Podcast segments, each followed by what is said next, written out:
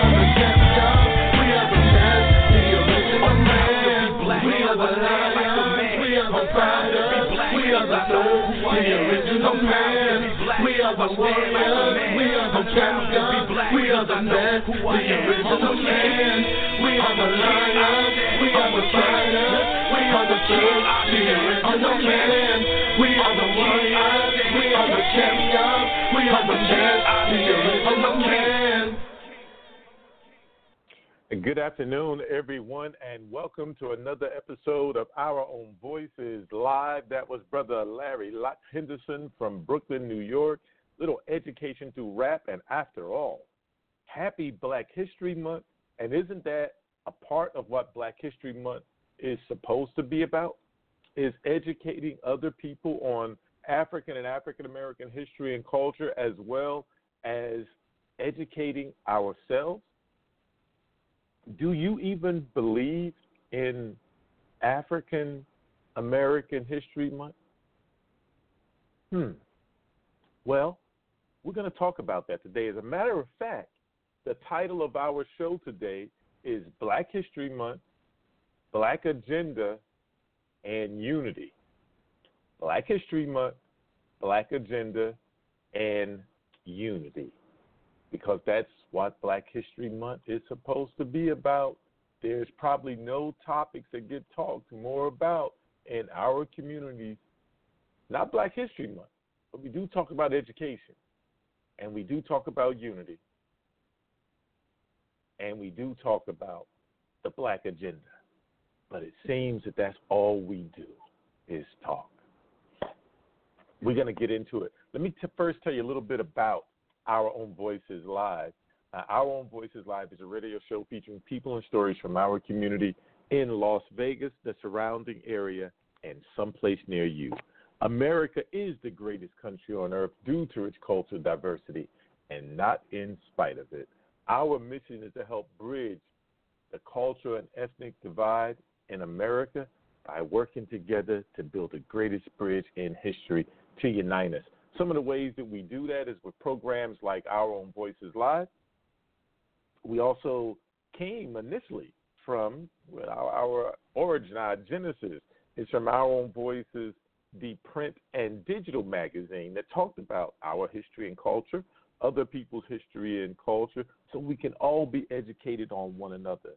A great gentleman in my life, Sam Smith, Samuel L. Smith, used to say that the reason why we're not able to do more is because we haven't taken the time to get to know each other, and that once we know each other, it would knock down some of the barriers that separate us, and then we could go and we learn each other's strengths and weaknesses and can maximize those and then cap uh, capitalize off of it. So that's what we're here to do. And this is how some of the means that we do it. We also do the annual Reverend Dr. Martin Luther King Jr. Candlelight Vigil that was uh, just, wow, not even a month ago, January 14th. It was a rainy, cold night, but we still had some people to come out.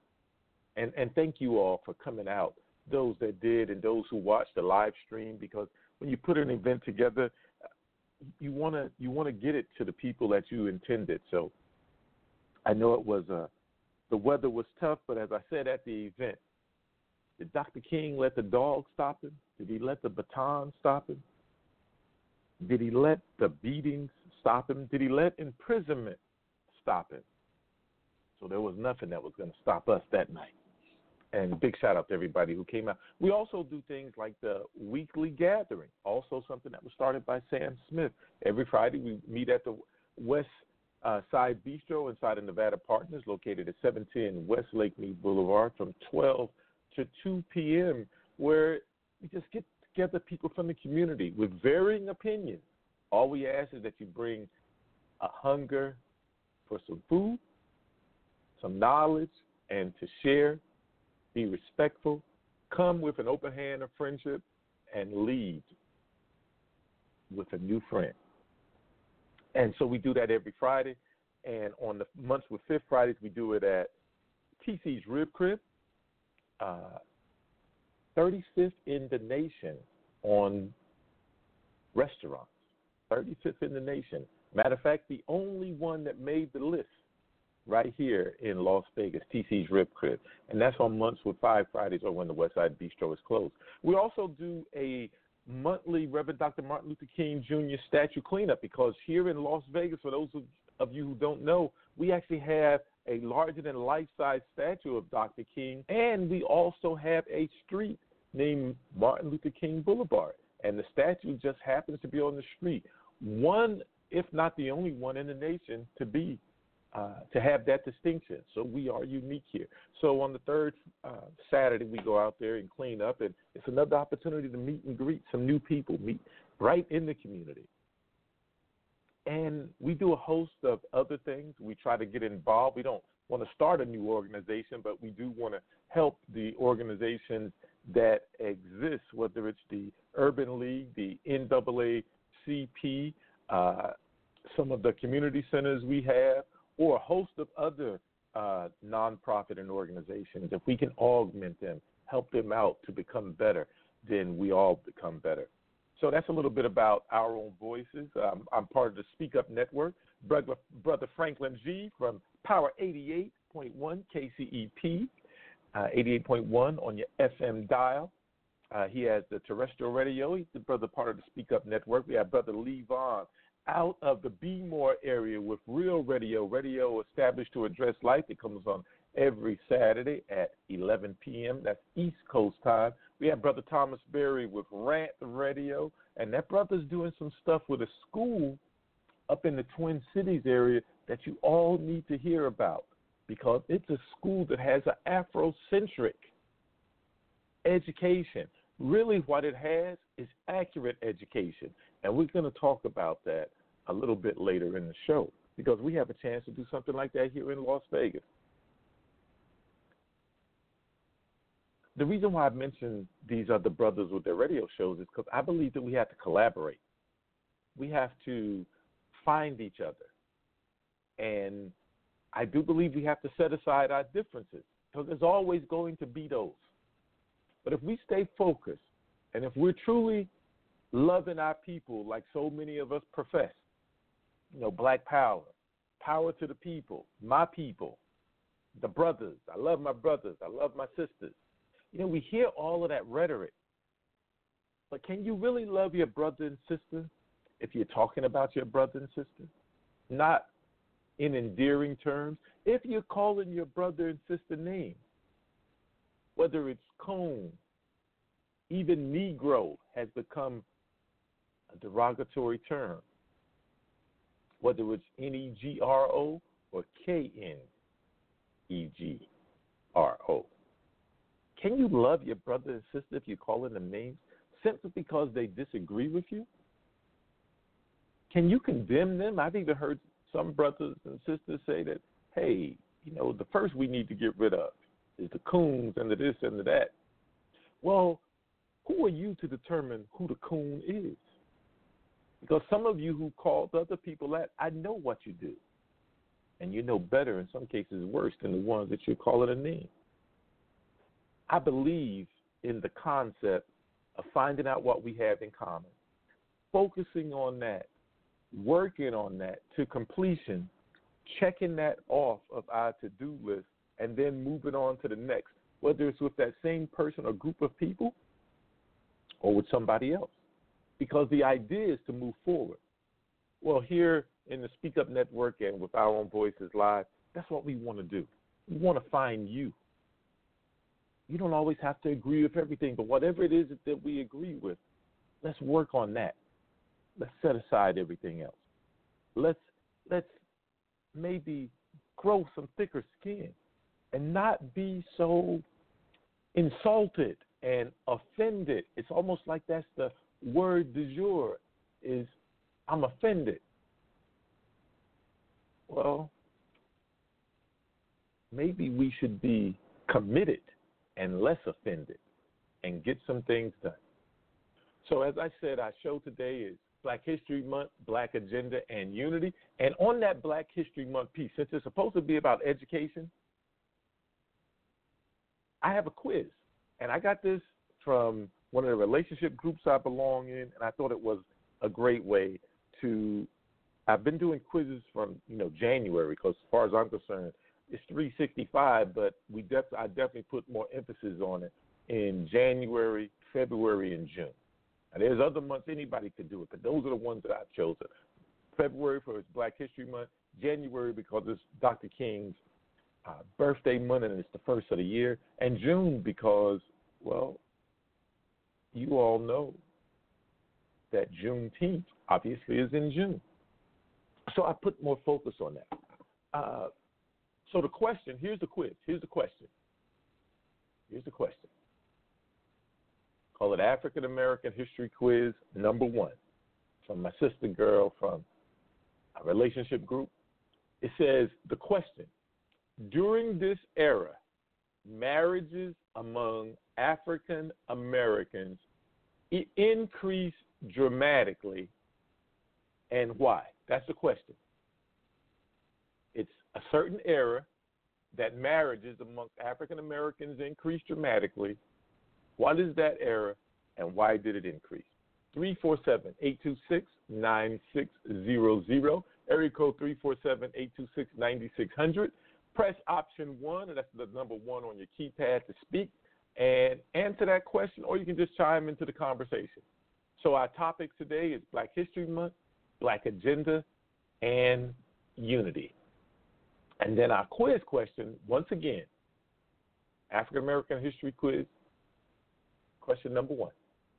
During this era, marriages among African Americans increased dramatically. And why did it increase? 347 826 9600. I would love to hear what you all have to say to that. Uh, and I, I like it that it was that question because it talks about relationships and whether it's a relationship with a man and a woman or whether it's just relationships between us in general. We have to have honest relationships. We have to do the things that enhances the relationships. You have to work at it. It doesn't come easy, and it's not kept. So 347 826 9600, 347 826 9600. I'd love to know if anybody has the answer to that question. And for those of you who may have forgotten the question, it's African American History Quiz number one. During this era, so we want to know what era is it, marriages amongst African Americans increased dramatically, and why did it increase? 347 826 9600. I posted that question, I believe it was yesterday. Probably have about a thousand on that question, a bunch of likes and so forth and so on. But very few people actually answered the question. And the people who did, there were a few people. And when I say few, that's actually just what it was. Uh, the few people who tried to answer the question no one got it right. No one. And I'm kind of curious about that. Do we know that there was actually a period in our existence here in this United States of America where the majority of us were married? Do we have have we forgotten that up until fairly recent times African Americans of a certain age group were more likely to be married than white people? That's right. In my lifetime, now I am a little over a half a century old, but considering the span of time that we've been in this country, most of that time we have been married, family people. I, I wanted to start off that question because family is the relationship of all that we are and all that we ever will be. And if we don't have the family piece right, then we can never fully be right, can never fully reach or achieve whatever it is that is there to be reached and achieved. That's right. So I started, and, I wanted it to sort of be a, a, a myth buster too, because of so many negative stereotypes of African American families. Uh, what it is to be a family. What most of the time we hear what it isn't, or that it isn't. But the reality of it is that it has been more of it than there hasn't been.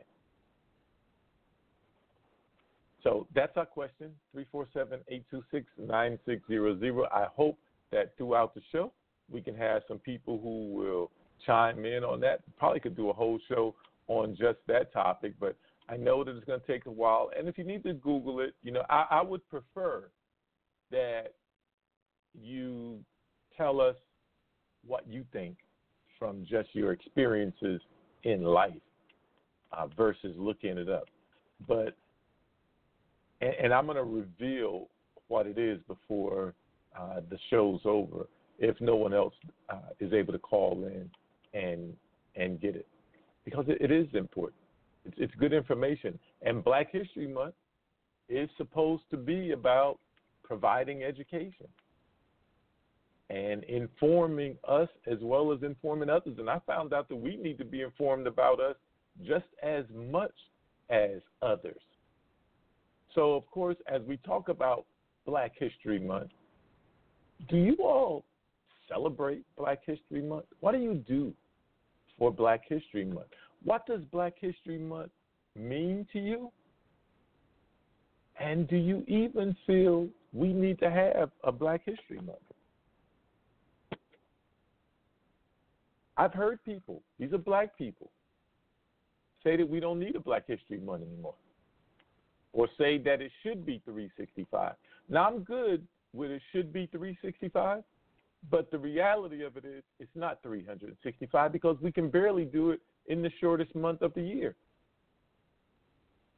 So, if we can barely do it in the shortest month of the year, what makes us think we could do it all year round? So, again, what do you do in recognition of Black History Month? What does Black History Month mean to you? I mean, you don't get a day off, you don't get the whole month off. There's usually no Black History Month sales that I'm aware of. Maybe there should be. Maybe black business people should have a Black History Month sales activity. I mean, all other major holidays do it. And maybe that Black History Month sales idea could be all month long, we make a concerted effort to purchase in black businesses. Now, some people say, well, that should be 365. I agree with you once again. But once again, the reality is that it is not. So, and, and it is asking for a lot because we don't may not all have all of the merchandise that we want. Maybe we don't even have all the merchandise that we need. You know, have you ever thought about all of the people who say we need to have a revolution? That that should be part of our celebration? And have you noticed that? Well, let me just ask you: Do you know of a black gun store, whether it's in the black community or any place in your town or city, a black gun store. In other words, a person or persons that actually own a gun shop that can legally sell weapons. Hmm. Just a thought. Maybe that should be on our black agenda section when we get to business. Just a thought. So for Black History Month, what do you do to celebrate Black History Month? One of the things I do, besides doing the show that talks about our history and culture throughout the whole month, and I always try to talk about our agenda. One of the things that that I like to do is I like to share. I make a concerted effort to read a little something extra about our history and culture, uh, to attend different events that may have something to do with our history and culture, maybe participate in meetings of uh, groups that have African American uh, or Black centric uh, focus. I like to reflect on where we were where we are and then contemplate where we should be and how to get there. And I use the past and the present as my guide. So, Black History Month. What is Black History Month to you? What do you do for Black History Month? Do you even really think about it? I mean, what I've been hearing a lot about, and I'm not against it because I'm going to a Super Bowl party today, is I've been hearing a lot about the Super Bowl. What about the issues of black people? How much have you heard about that? And this is Black History Month. See, this is that this is that one month this one time frame that though people may not like it per se, but that we can talk black. We can be black, we can look black, we can just share black because it's our month. Well, are we doing it with our month? Are we maximizing this opportunity of having a whole month that's dedicated to blackness? How do you show your blackness? How do you be black? Who do you educate on blackness? How do you educate them? How do you educate yourself on your blackness? It just seems to me that Black History Month, there should be something more happening than in any other time of the year for black people. You know, we don't have to say black and brown in Black History Month. We can just say black.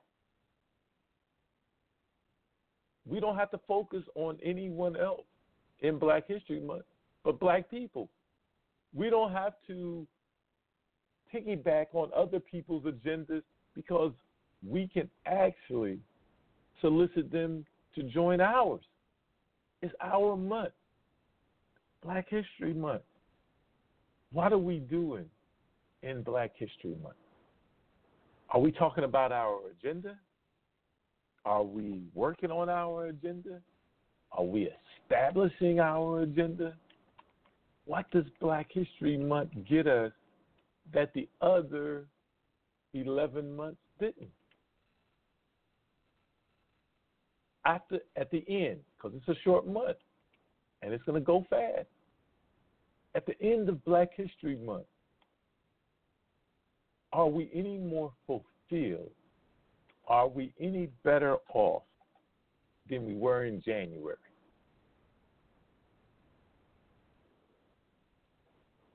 Did we lurch forward in anything more in February than we do in any other month? Is is it a time where we set aside some of the differences that we've had so that we can unify? What is Black History Month to black people? It was something that was fought for. It started out as Negro History Week, and everybody knows who started. Everyone knows who started Negro History Week. For those of you who may not or may have forgotten, it was Dr. Carter G. Woodson. Yep. That used to be the first question, always. That would be the first question for Black History Month, was who started it. But I figured everybody knew. You know, Carter, Dr. Carter G. Woodson is, was a writer. He was an educator. Uh, he uh, he wrote the book, The Miseducation of the Negro. I'm sure many of you have heard of that book. Are we miseducated today? I hear brothers and sisters often talking about we're the only group or the, or the only race of people that send their children to be educated by their oppressor. Well, here's the thing if that is important to you and you don't believe that it should be that way, then why are you doing it? When I hear people often say comments like, we're the only group of people that do this or that allow this or that, or why don't we do this or that? the thought bounces into my mind is, well, we're here now. Let's do it. And I tell you what, this has been my experience. Is if you're in a conversation or around people who are saying what we need to do, what we should do, what we haven't done, what we're not doing right, I found this a great time to solicit those people right then and there to say, okay, I mean, you know, if that's your thing too, and you have time, because it may not be your thing, but if it's your thing, that's a great time to say, all right, let's let's let's work this out. Let's do it. Let's do it. If if you say that we're the only people that send our children to be educated by the oppressor. In this case, the, the oppressor is white people. All right, what's stopping us from building our own schools? Or what's stopping us from taking over the schools that our children are already in that we're supposed to be actively involved? What barrier is there? Because laws, civil rights laws, that's to break down the barriers that keep us from being able to live our lives as freely as everyone else lives theirs, right? With all the access, the advantage of America. So if these are things that we say that we want, then why aren't we doing them? I say just let's do them. So, uh, Black History Month. So since Black History Month is about education, I had a little question at the beginning of the show. And the question was what era? Says during this era, so in this particular era, marriages amongst African Americans increased dramatically. So, what is that era and why did they increase so much? Does anybody have an idea? 347 826 9600. 347 826 9600. I would love to know if anyone knows what the answer is. Once again, our Black History Month first quiz is during this era. What era was it? Marriages amongst African Americans increased dramatically. Can you tell us what the era was and what led to that dramatic increase of marriages? Did you know that there was even an era that had this large increase of marriages? Did you even know that black people used to be married? Most of most of them. Hmm. Because if you didn't know, yes, that is a fact. As a matter of fact, and I said this at the top end of the show, that it, at a, a certain group of black people, it was more likely for that age range, black women 35 and older, to be married than it was for white people. Yes, that's right. Surprise, surprise. So we want to know what era was that and what contributed to it. 347 826 9600, 347 826 9600. Would love to get your input on that. So we had three phases, three segments of the show today. The first was Black History Month, just the fact that we have a Black History Month. Uh, the way I phrased it was February is African American History Month or Black History Month. What does that mean to you? And I said, I, I even hear some people who say we no longer need it. Well, I disagree with that. But some black people do say it. Since we have it, what are we doing with it? And what difference is it making? And I said, heck, what difference can it make? What are we doing with this month that so many people fought to have? And what difference is it making? What difference should it make? Can it make a difference? 347 826 9600. I'd love to hear your your take on that. Uh, you're listening to Our Own Voices Live. This is Rodney Smith in the air chair today, and our topics is Black History Month, uh, Black Agenda, and Unity. Our Own Voices Live comes on the air Saturdays as close to 12:30 as we can. Today we were actually on 30 minutes late because the the, the platform was uh, just slow to respond, but we finally got on. And thank you all for holding on. The good thing about it is that these things are podcast. So if you you know you, you tone in tone in at our regular time at 12:30 and you didn't hear us and you have to check back, you'll see that it that it is uh, uploaded in in the podcast. And once again, the title of our show today is uh, Black History Month uh, black agenda and and unity. And for Black History Month, a lot of it came down to what do we do with Black History Month? And some people say that we don't need Black History Month. I believe that we do, but what do we do with it? What do you do with it?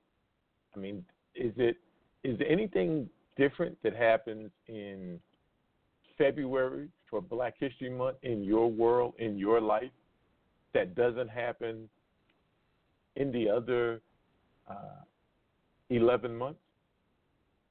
I mean, really, what do you do with Black History Month? 347-826-9600. I, I'm, I'm curious. What is Black History Month to you? So, kind of hit on that topic, and and uh, you know we have a couple of other topics that I'd like to get to, and those other topics are uh, Black Agenda and Unity. So before we get to the Black Agenda, I'm going to go slightly out of turn, and I want to talk about unity for a minute, because often we speak about unity, and some of the things we say is if we could only come together. And it's usually said around a group of black people, three or more, maybe a room full, will say, if we could just come together. And a, a, a good friend of mine, uh, Dr. Theodore Ransall, says, but, but we are together right now. Whether it's two, three, 12, 20, 50, 100 we'll be literally there in close proximity to one another. But we will proclaim. If black people could only come together, we could do this, that, and the other. So we say we have to unify. Maybe we don't know what unifying is. Maybe we don't know what unity is. Well, the next time that you hear someone say, if we would only come together, we can do thus and so, maybe remind them because they may not, you know, they may just have forgotten or they're so into whatever they're saying that you're together at that very moment. So, what is it that you want to do? Or the thing that you're saying that could be done if we were only together let's stop and talk about it right then so that we can do it. While you have your captive audience that maybe you didn't realize you had. Because that's what I think sometimes is maybe we just don't realize that we're together at this particular moment. We're in the same place. So since we're together, instead of just exclaiming, if we could only come together, let's act like we are what we are together. And then do whatever it is, whatever that thing is that led us to saying, if we could only come together. Now, to me, that is power. To me. What is power to you? What is coming together to you? What is unity to you? And when you hear someone say, if we would only come together, how does that resonate to you? I, I have to admit, I've gotten in the habit now when I'm on the, uh, what, wherever I am, and someone says, if we could only come together, we could do this and so, I say, all right, I'm here. Let me know more about what it is to see how I can fit in. I mean, I, I have my own projects, right, and my own things going on.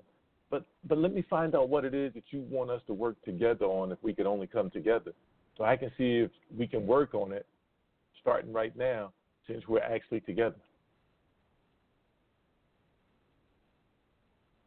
That's what I say. You know, and in unity, I did want to hit on something else when we talked about unity because this is something that really was highlighted to me the other day. Because we talk about in unity coming together and having political power. And I wanted to do this unity thing before I did the Black Agenda thing because it, it plays into that as well. Because in the unity is about us coming together, we unify, uh, we collaborate so that we can move forward on a thing or things. Well, we have to know what those things are. Now, everybody's thing or things may not be the same, but we still have to know what they are. Oftentimes, I'll hear, well, we're not a monolithic group of people. I don't know a monolithic group of people. I, I just don't know who that is. So when people say that, it, to me, it's almost like a non sequitur because what is it referencing and how does it, you know, what is it, what is it relating to in the conversation? And what is the point of it? So when we talk about unity, we can have a bunch of groups, like in Las Vegas, and maybe in your place, we have the Urban League, we have the Black Caucus, we have the NAACP. That's just three. We have the Urban Chamber of Commerce, the Black Chamber, uh, the Black Business Councils, excuse me. Uh, we have a bevy of mentoring groups. We have all of these things, right? And I thought of it like as I thought of businesses. Because sometimes you have, maybe you have five PR firms, and they're small mom and pop type operations. And there's a construction project, and it needs a PR firm. As a matter of fact, it put out a bid for proposal for PR firms, and it's looking for a diverse PR firm. But as a part of the requirement, you have to have a capacity of such and such. And none of these single mom and pop firms that applied have gotten accepted because they don't have the capacity. Now, oftentimes, what happens, especially if it's a set aside or whatever form, a white business or other will partner with the small mom and pop black business, and in this case, I use the PR firm, and then that white owned business will say, since this is a minority set aside, I cannot apply for this particular post. But I understand that you do not have the capacity. So, what I'm going to offer you is because I do have the capacity, we will establish a collaboration. I will provide the capacity that's needed to satisfy this bid for proposal, and you will be the minority lead on this. But the split, the revenue split, will be 90 10. 90 10. In other words, the white business that's kind of excluded by the law that we fought for couldn't get that position, but because we are maybe five mom and pop shops and none of the five independently can satisfy that bid request, that we partner with white company A to get 10%. Maybe the five companies, the five black companies together, only had 20% capacity individually. So they none none of them would qualify for that particular bid. And the white businesses aren't eligible for it because it's a set aside. So five separate white companies each establish a relationship with the five separate black companies that only met 20% of capacity. And then the white owner of each of those five companies that reach out to the five black businesses offer them 10%. And then one of them bids or they all bid, but one of them gets selected. But they only getting 10%. My point is each one of them individually had 20% capacity. But they needed 100%. The white business owner who's not able to bid for it because he's he or she is white, usually it's a he because then women fall under a different set aside because they're considered a minority, right? So we're going to say it's a white male. His business is not able to get that contract because he doesn't meet the requirement as a minority. The minority businesses only have 20, percent capacity apiece, and it's five of them. So a white business will contact the black business and offers them 10% and say, hey, it's better than nothing. But that black business had 20% capacity. As a matter of fact, all five of the black businesses had 20% capacity. Here's the thought, and this is the unity piece. Each one of those five black businesses that had 20% capacity apiece, so they didn't qualify for the contract, each one of those five businesses with that 20% capacity at a black establish some type of collaboration or LLC so that then they put their five 20% together, which equals 100% of what's required for that contract. They bid on the contract. They get 100% of the contract, and then they split it five ways, which is 20% apiece, because that's the capacity that they bring to the table. That's 100% more than they would have gotten if they partnered with the white business. Right? Twice, twice as much. 200% more, actually. Twice as much. And they got the contract, and they built capacity. And because they've done the job and they've established a relationship that gives them the ability to do it again. That's unity. It just happens to be business unity, but that is a form of unity. And look how much more each one of them got. They got 200% more. First of all, they got the contract, they got the experience. They're in the door, through the door, in the house. And look how much money they just made. Because before, none of them were going to get the contract because they didn't have the capacity. Or only one was going to get the contract because they partnered with a larger white firm that only offered them 10%. Now, maybe they didn't like the guy or the gal in business two, three, four, and five.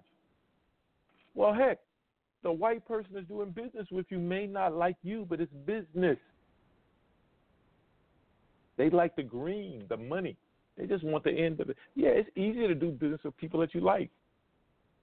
No doubt about that. But this is business, and the idea is for your company to get ahead.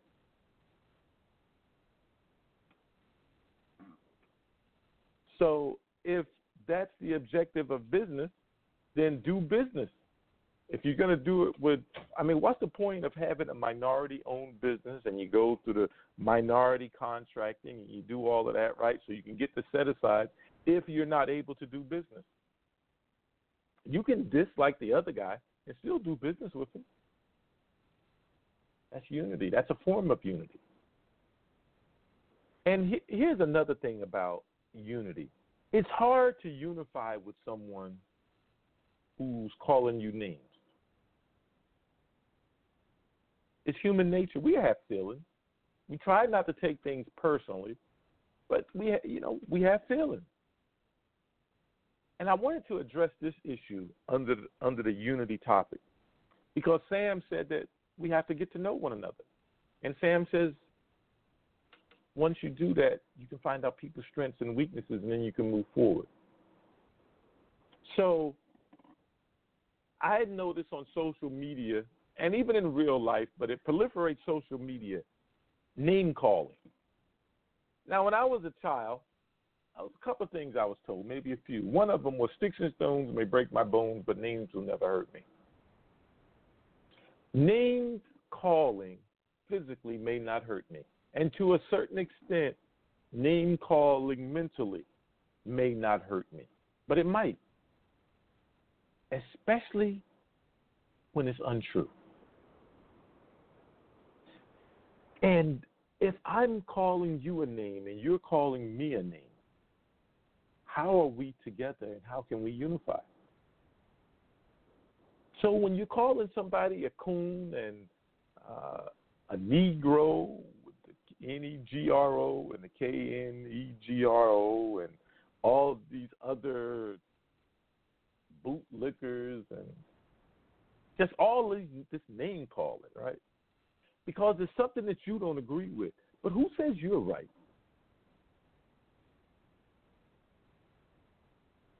I've heard people say, well, when the revolution starts, those are the first we got to get rid of. What are you saying when you're saying that? Are you saying that you're going to kill your brother, your sister? What does that mean? You're going to imprison them? But yet you say you love black people. I love my people. I'm here fighting for my people.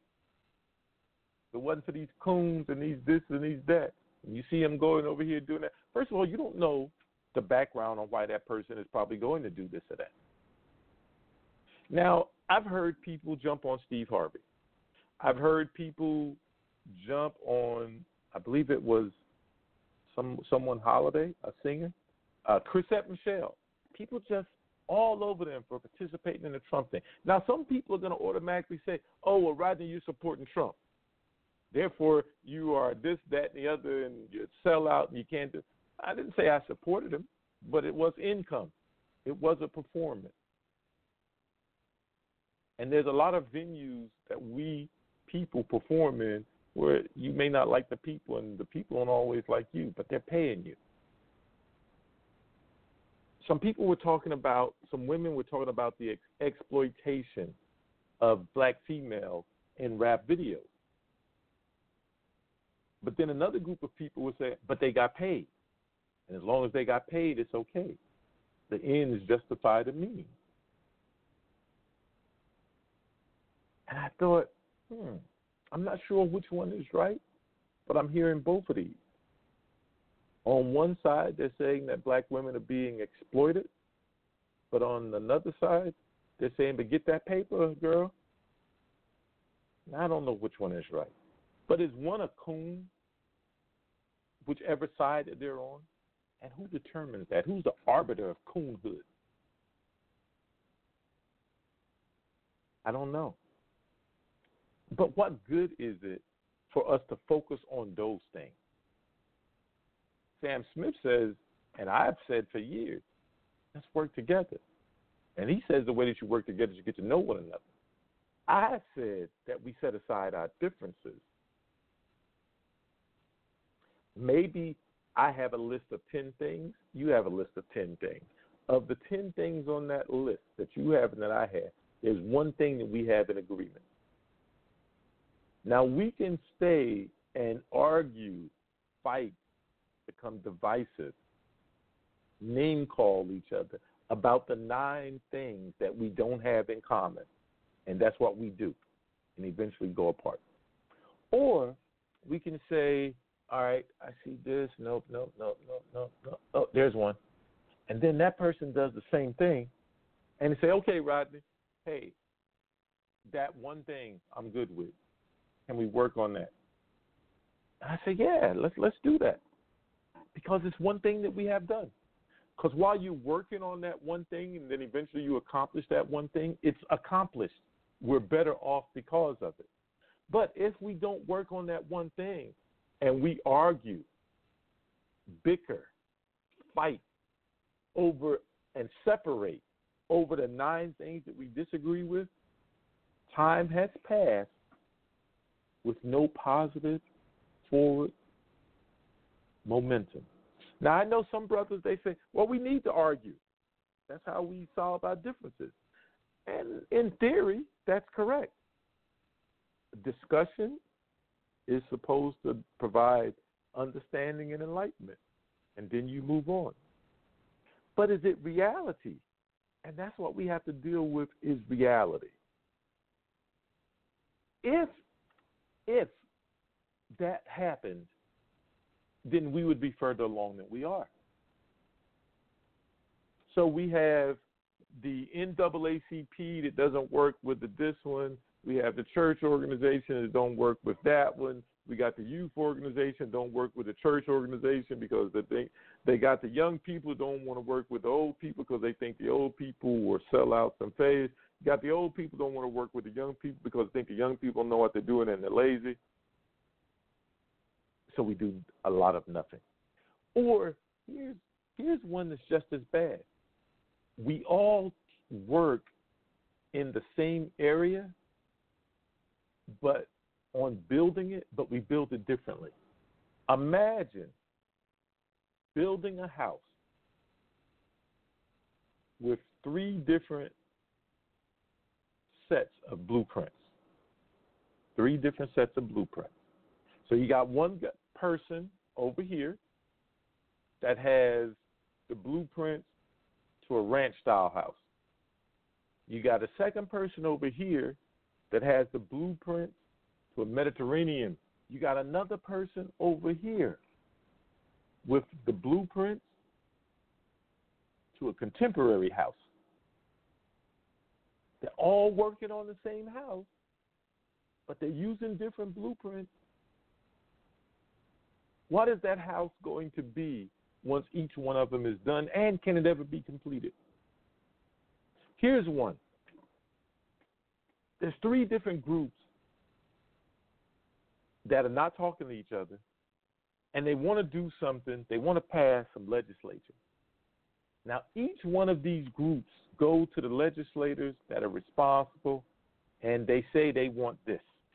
One person wants the thing to the left, one person wants the thing to the right, and maybe somebody else wants the thing that's below.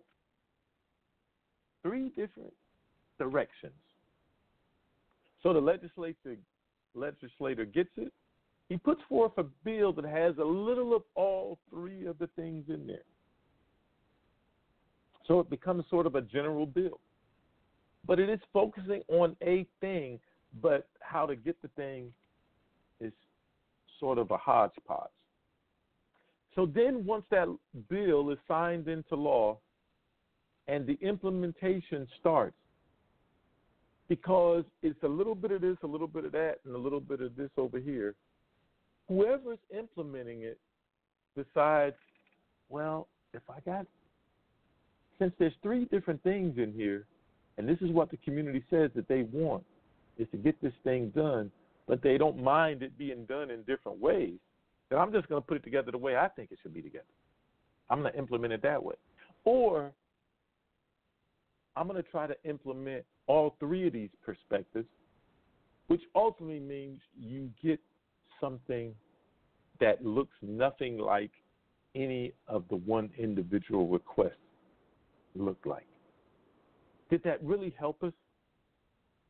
Or when the person says, hmm, well, since this is so different, maybe they just don't really care. I'll just do it my way. But their way doesn't give us anything. Does that help us? I found out. Here's another one. You have a mentoring group because I do a mentoring this way. You have a mentoring group over there. They do a mentoring that way. It's the same community of students. Now, for each one of those mentoring groups to work, they have to have people which is a limited commodity. But because they all have their own little way of doing things, they're pulling people from this limited supply of people to accomplish whatever it is. So they never get enough people because there's multiple groups and organizations trying to do the same thing. And because they need money, they oftentimes go into the same people, whether it's people in the community or whether it's businesses. As a business person, I often get asked for donations for mentoring programs. And if it's not money, it's the donation of my time. And I have so much time. I've decided I've only want to go to one program. Now, the other two people feel, as the young people say, some kind of way about me because I went with this one versus theirs. But I, There's only so many of me. Well, there's only so many volunteers. So, how about this? Instead of having 20 different mentoring programs that's all trying to mentor the same groups of people that's asking for money, they all need some type of office space, they all need t shirts, they all need tables, chairs, and they all need scholarships, right? Instead of having three separate organizations, how about that they collaborate? Maybe one has a little bit of money. Maybe one has a brick and mortar. Maybe one has a great connection and has a bunch of volunteers. You see, now they collaborate and they use the strengths of the other, and they're better off because of it.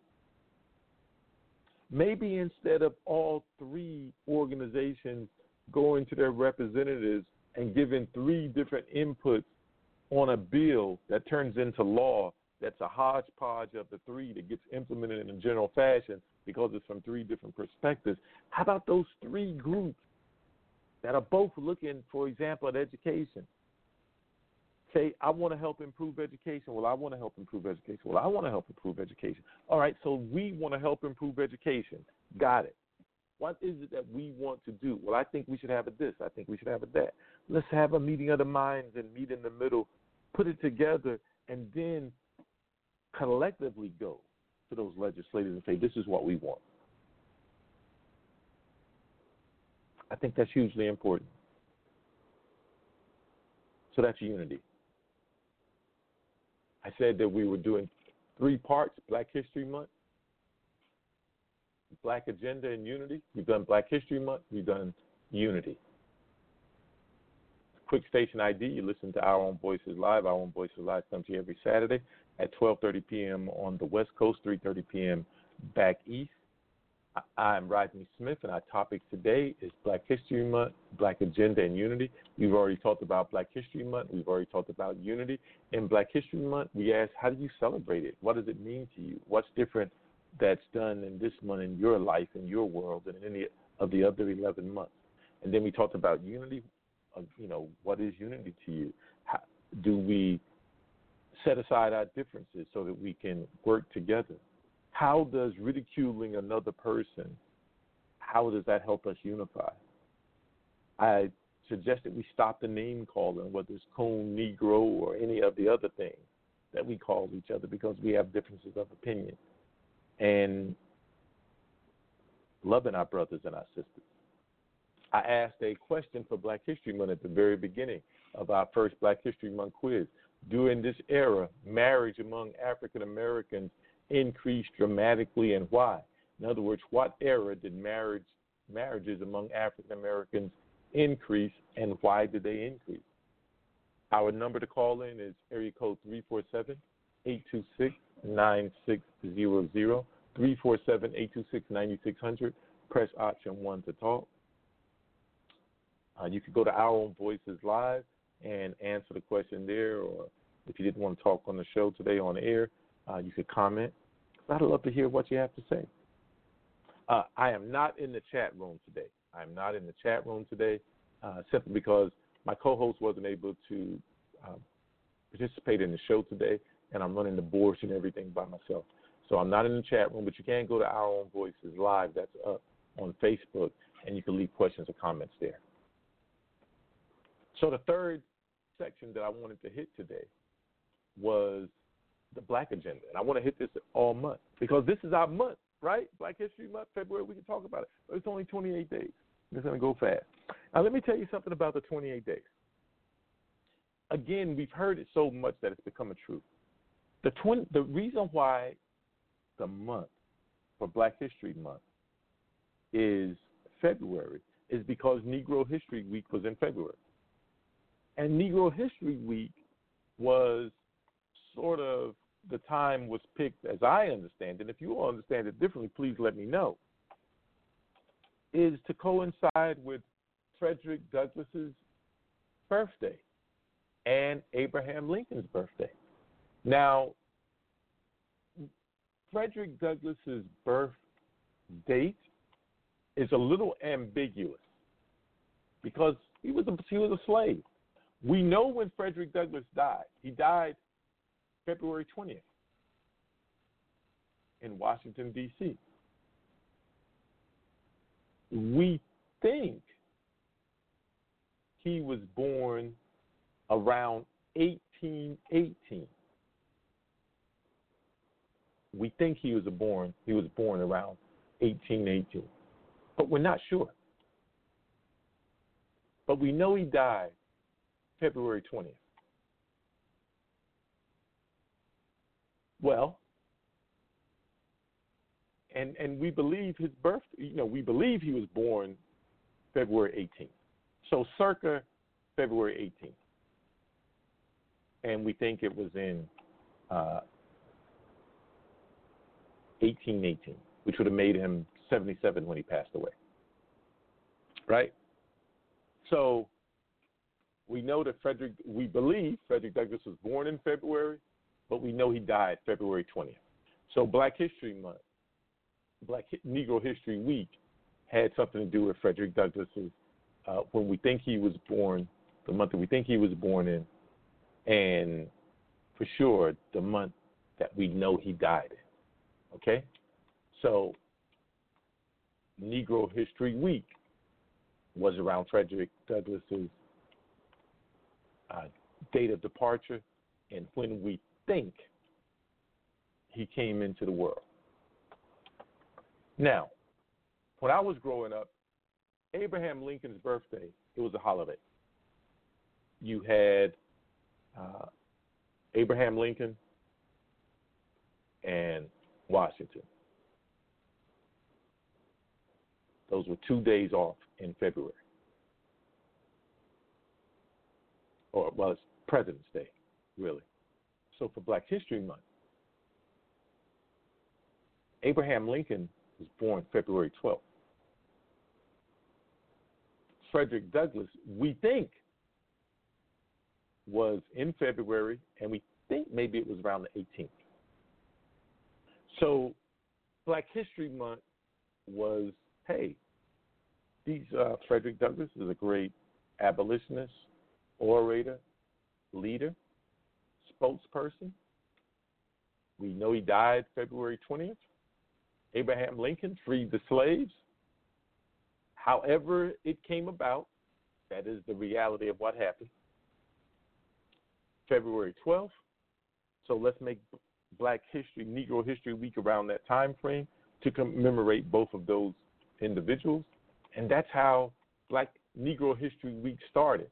And then Negro History Week turned into Black History Week, and eventually it turned into African American History Month or Black History Month. So that's why February came to represent Black History Month, African American History Month. So it's not like somebody shortchanged us. It's what we put together. That's what we chose. And I thought it was important to say that. So in this Black History Month, I wanted to talk about the Black agenda. I want to talk about the Black agenda every week. I would like to talk about the Black agenda every day, but I would like to build it. And you all know that we have a Facebook page called What Do Black People Want? The Black Agenda. And the reason why we have that is so we can talk about our agenda. Because how do we get something if we don't establish goals and priorities to achieve those goals? So we have to have an agenda. If you don't have an agenda, you kind of you're everywhere. You know, we always attach ourselves to other people's causes because they have an agenda.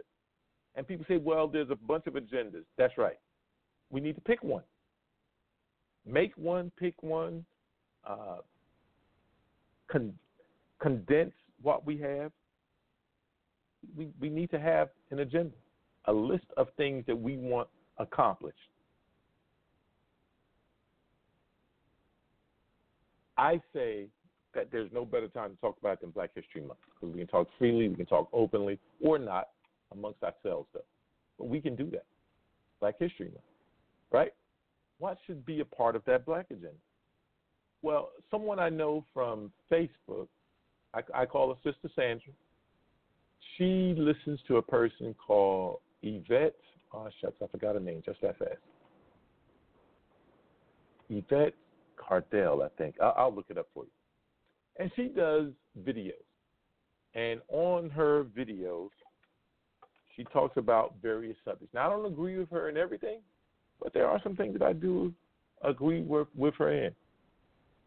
And she does a segment, Yvette Carnell, C A R N E L L. And uh, she has a donatebrown.com uh, site, uh, and she has a, a blog, a, a video blog. Uh, I believe her show actually is called Breaking Brown. And she was talking about what she thought should be our economic agenda during the presidential President Trump uh, presidency. And I know when I bring up something just invoking the name Trump, all of a sudden there's neck rolling, eye rolling, head rolling, everything rolling. And so I'm I'm a, I'm used to it.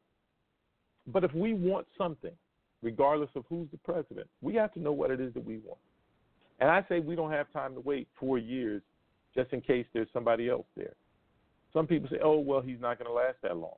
Maybe he doesn't. But that does not mean the next person will be any better than him. Or let's say he does last four years and get reelected. He's a long liver, he's healthy. Then that would be eight years of us doing nothing. Do we have eight years to spare? Does anybody have eight years of their life to just black out? I'm not going to work for eight years. I'm not going to save for eight years. I'm not going to eat for eight years. Can anybody do that? I don't think so. So here's the thing there's some things that we need economically, educationally. Economically, if they are going to build whatever it is that they build or rebuild airports, roads, bridges, buildings, institutions, schools, that means there's going to be jobs where there was not jobs before. Are we prepared for those jobs?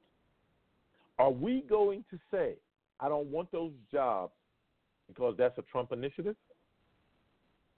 Because if that's what we're saying, I think it's a mistake because somebody's going to get those jobs. Some businesses are going to get those subcontract positions and some people are going to get those prime positions. And then there's going to be people who's going to work for the subcontractor who works for the prime. And they're going to have money that they're going to want to spend. So are we going to say, hey, did you get money from working on that job that came about through President Trump's administration? Because so, I don't want you spending it in my store, assuming that we have a store. Are we going to say that I am unemployed because I was not willing to take a job that came out of the Trump administration. So there's going to be jobs. There are going to be millionaires and billionaires made from that. And some people are going to say, well, all money's not good money. You're absolutely right.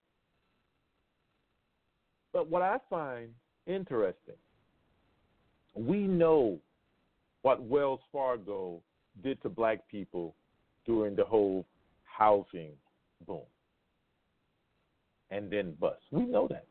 They got fined, you know. They fired like five thousand people for cheating people that they probably paid that they paid them bonuses to do, right? But they saved face, they survived. Those five thousand people out of work. So we know what Wells Fargo has did to the black community, but yet we still have our money in the Wells Fargo bank. So I guess that's why there's a disconnect with me and so the Trump administration don't work with them because he's horrible. But yet there's other horrible people, institutions that we do business with every day. We give them our money. So what I say along with Yvette Carnell is there's some things that we can do that we can improve ourselves. We can become subcontractors with a lot of the building that's going on. And one of the things I think we should we should be saying as a part of our black agenda is that we want set aside specifically for black people not for brown and blacks and people of color and minorities. We want them specifically for black people.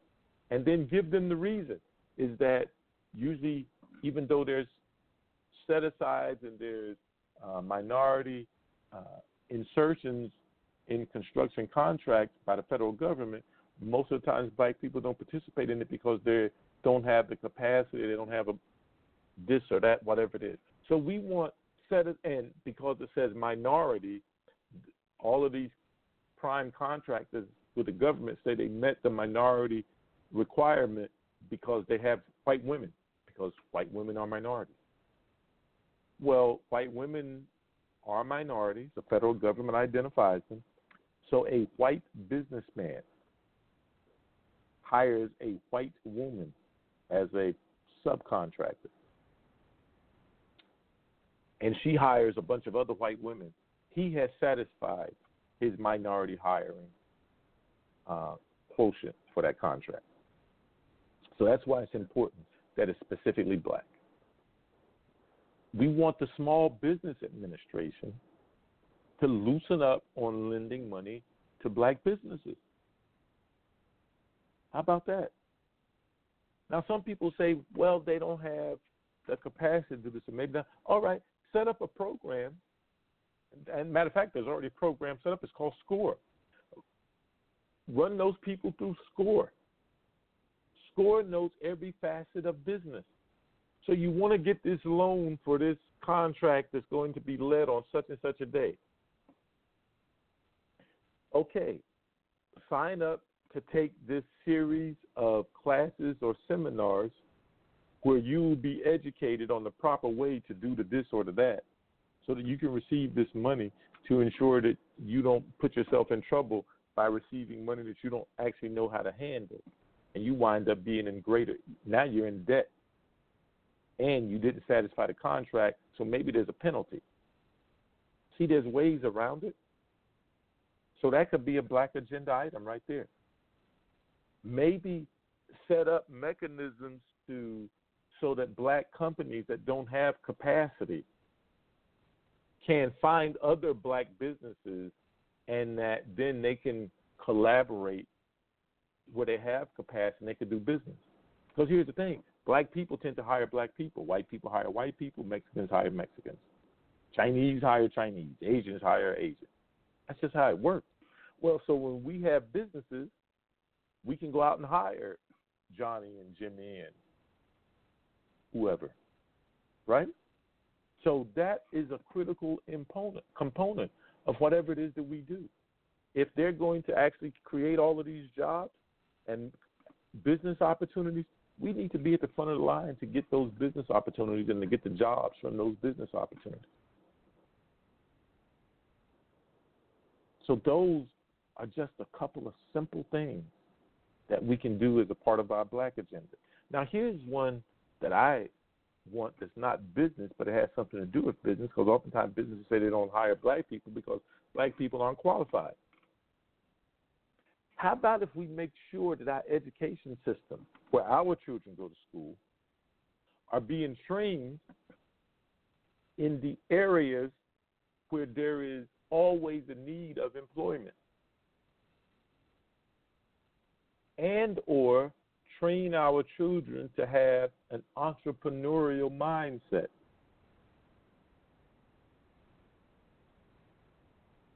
We can do that. How about a part of our black agenda is to have our school boards and legislators ensure that the curricula throughout all schools pre K that are publicly funded, pre K through 12th grade, integrate and incorporate African American slash African history and culture throughout all curricula.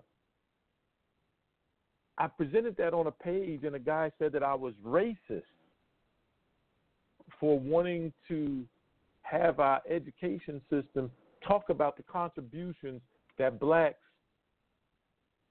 have made throughout history in the country and through the world. Said I was racist for doing that. But yet, we have a Eurocentric education system that excludes the accomplishment of black people. It's not just black. They exclude the accomplishments of Mexicans and, and even Asians and others, specifically black. Is what I'm talking about because it's Black History Month. I can talk black. See how I had to qualify that even in Black History Month? But he said I was racist for doing that. But yet it's okay for them to do it.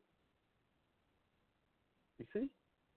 So this is something that means something to us because it has long term ramifications and implications.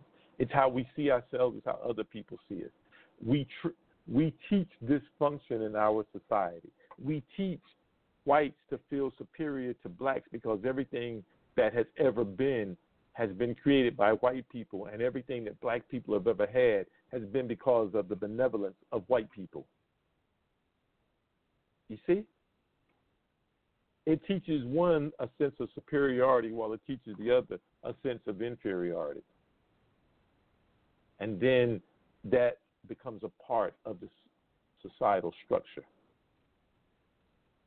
So, in that area alone, we could change how we look at each other. And for those of you who say we don't need a Black History Month, maybe we really wouldn't if we were educating people on us, because isn't that part of what Black History Month is about? Is educating people on us because they don't know about us, and there is really no formalized mechanism for them to know.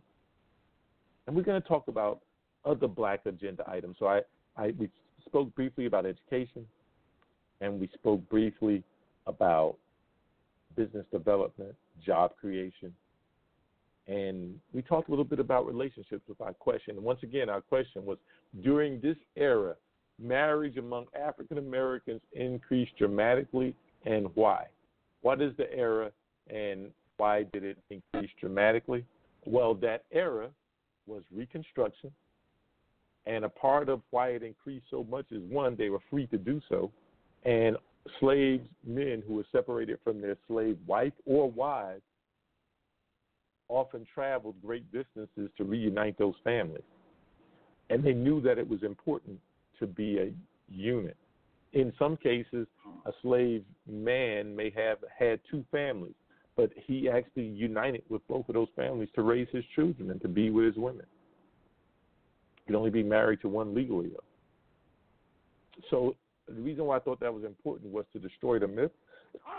Excuse me, the myth that black men are not with black women today because of slavery, when in reality, black men were with their women during slavery as much as they could be, and they went to great lengths to be with their women after slavery during Reconstruction. Reconstruction answered the question. That's when marriage rate was high amongst African American African Americans. You've been listening to Our Own Voices Live, and today's topic was Black History Month, Black Agenda, and Unity. We asked the question during this era, marriage among African Americans increased dramatically, and why? And the answer was Reconstruction.